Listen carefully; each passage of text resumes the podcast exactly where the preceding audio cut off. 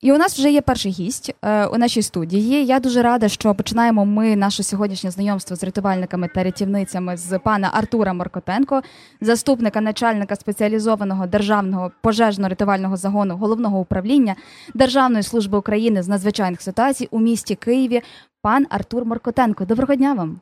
Доброго дня, студія. Доброго дня, шановні слухачі. Е, Користуючись моментом, хочу в першу чергу привітати своїх колег з нашим професійним святом День рятівника, а також побажати швидкої перемоги і мирного неба над головою. Пане Артуре, дякую. Скажіть, будь ласка, я би хотіла почати наше знайомство з вами сьогодні. Запитання. Дивіться, майже два роки повномасштабного вторгнення, так? І кожна людина для себе ставить якісь запитання, про що цей рік був для вас. І вочевидь, що певні завдання надзвичайників змінилися, якими вони були до повномасштабного вторгнення і якими вони є зараз. Про що цей час, складний час для України, є для вас особисто?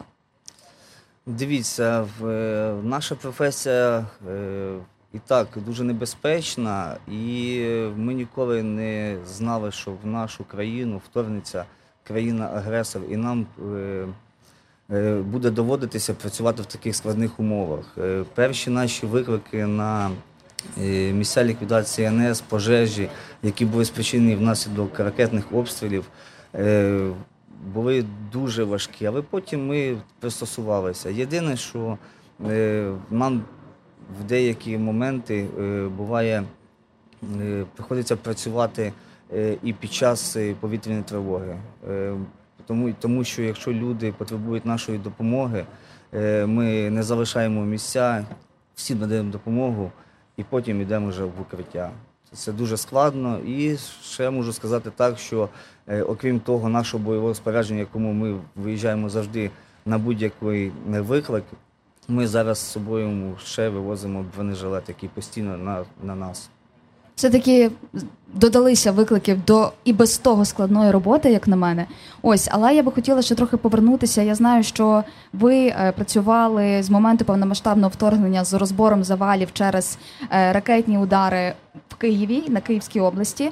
Розкажіть, будь ласка, в чому різниця між виїздом на розбір завалів до повномасштабного вторгнення і під час? Тобто, що змінилось? Ніби робота ж однакова, так? Але що зараз є в чому складнощі, коли ви їдете на надзвичайні ситуації? Е, Завжди, як виїжджаєш е, на місце ліквідації, е, ти не знаєш, що тебе там чекає. Так.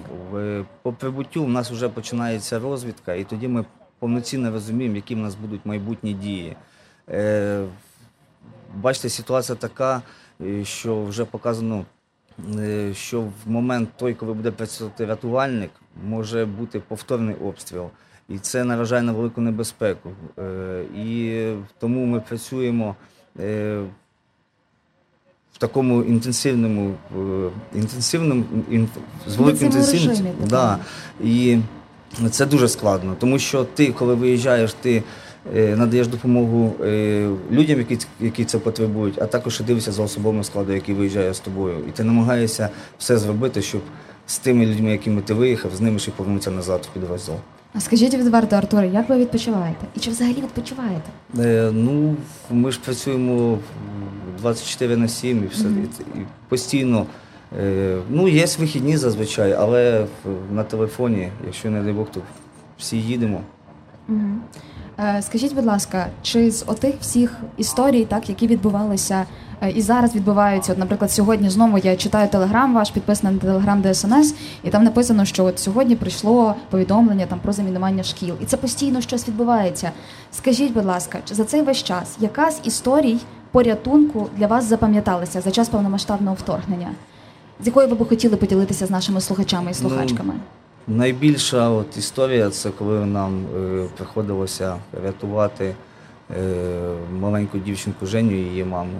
Це було в нас в місті Києві. Це була така, е, як це кажуть, ну, щоб глядачам було простіше Так, так. розуміти, да, то така складна операція. Тому що все було на щитані секунди. Е, Не кожен день доводиться рятувати дівчину, ну і дитину взагалі. Скільки було років? Сім. Мгм. Сім. Зовсім маленька. Да, і тобто, велика паніка, прохання про допомогу, тобто, ну, це було складно. Тобто, на щитані секунди, тому що ми, е, я ж кажу, не переставали працювати під час повітряної тривоги, і ну, тобто, цей будинок міг зазнати е, далі ушкоджень і е, все зруйнується, так само залишитися, ну, не, не, не надати допомоги ми не Ви врятували дівчинку. Да, ми врятували дівчинку і, і, і маму. Угу. Це було десь в Києві. Да, це в Києві було, це червень місяць, літо, е, 28. Угу. Де ще з таких е, жахливих подій, як відбувалися цьогоріч, ви були, про які ви можете розповісти нашим слухачам і слухачкам?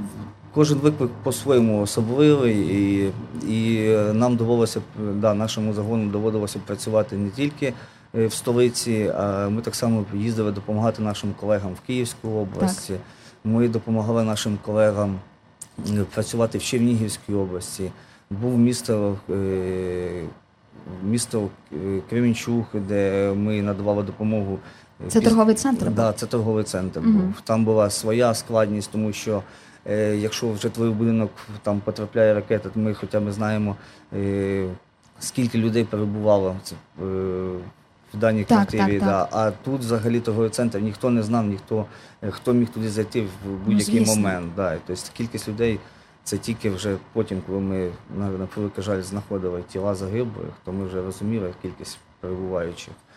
Е, Ну і так само е, вже е, осінню ми їздили після звільнення міста Ізюм. Ми там перебували Мгм. в складі зведеного загону, нам доводилось працювати там ще. Два тижні ми були в Харківській області. Скажіть, будь ласка, пане Артуре, як ви долаєте свої якісь емоції і реакції на те, що відбувається? Ну, це ж фактично, от я собі уявляю, що ви постійно в режимі надзвичайної ситуації. Ви знаєте, що може, не дай Бог, щось відбутися, вам треба негайно поїхати.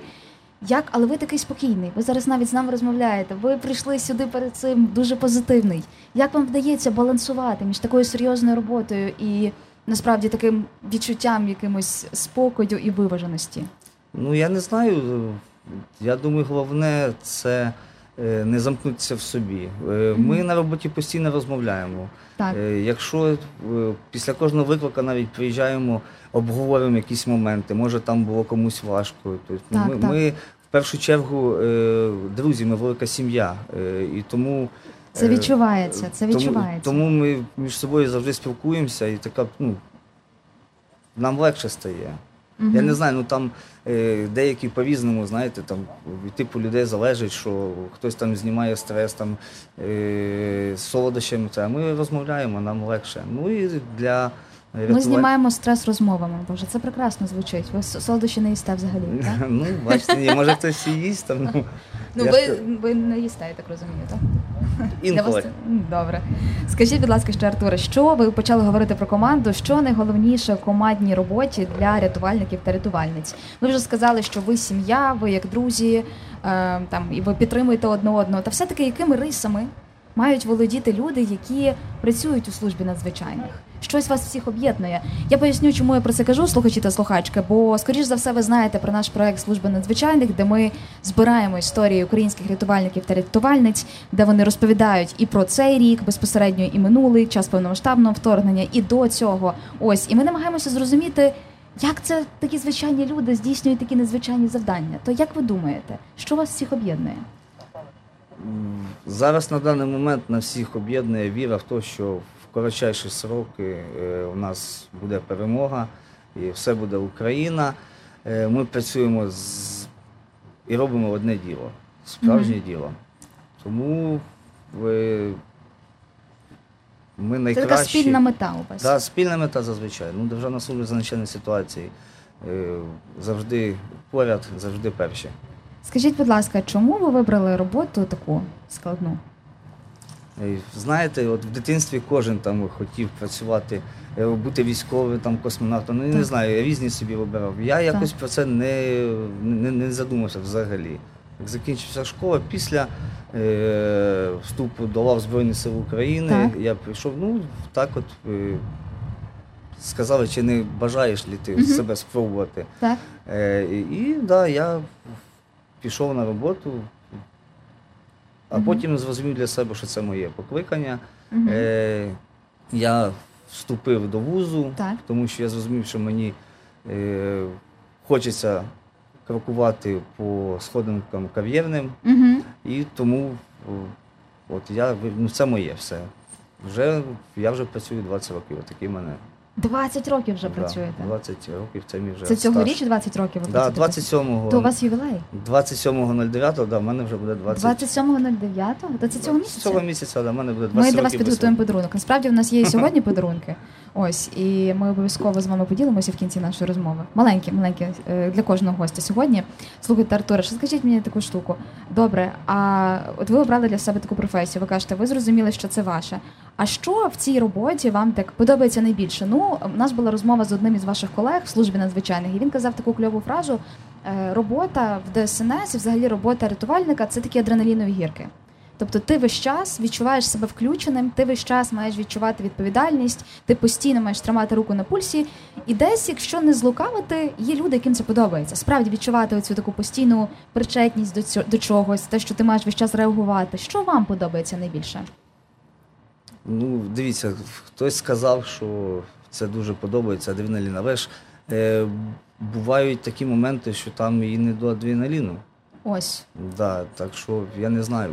Буває такі виклик, що і деякі е, навіть рятувальники тобто, бояться. Але ми всі робимо свою роботу. Ми обрали цю професію, це покликання долі. І ми викладаємося на всі 100, навіть більше процентів, угу. щоб надати допомогу тим людям, які цього потребують. Угу. Що би ви хотіли побажати своїм колегам та колежанкам, рятувальникам та рятувальницям сьогодні напередодні дня рятівника?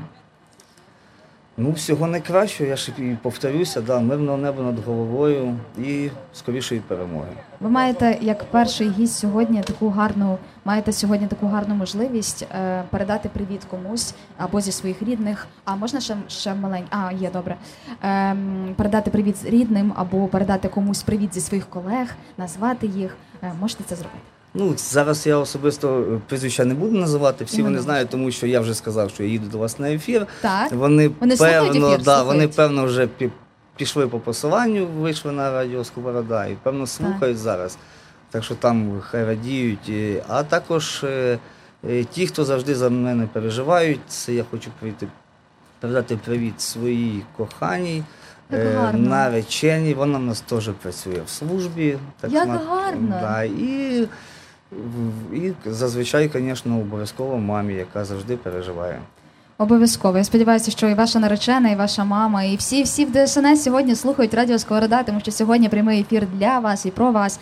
І я маю для вас, як я і казала, так я і обіцяла. Маленький сюрприз, маленький подаруночок. Це для вас такий шопер з логотипом нашого проекту Служби надзвичайних. Можете туди складати цукерки і давати колегам, бо ви ж Да, не їсте, добре. але будете з ними ділитися. І ще тут є такі маленькі наліпки. Дивіться, ви зможете собі теж е, або на лептоп, на ваш ноутбук, або на телефон.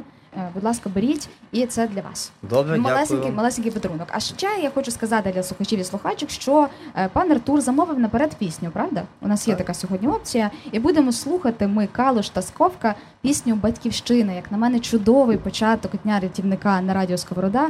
Тож дякую вам, Артуре. Нехай вам з усім усім щастить. Всього вам найкращого. Всі привіти передали. Слухаємо про батьківщину.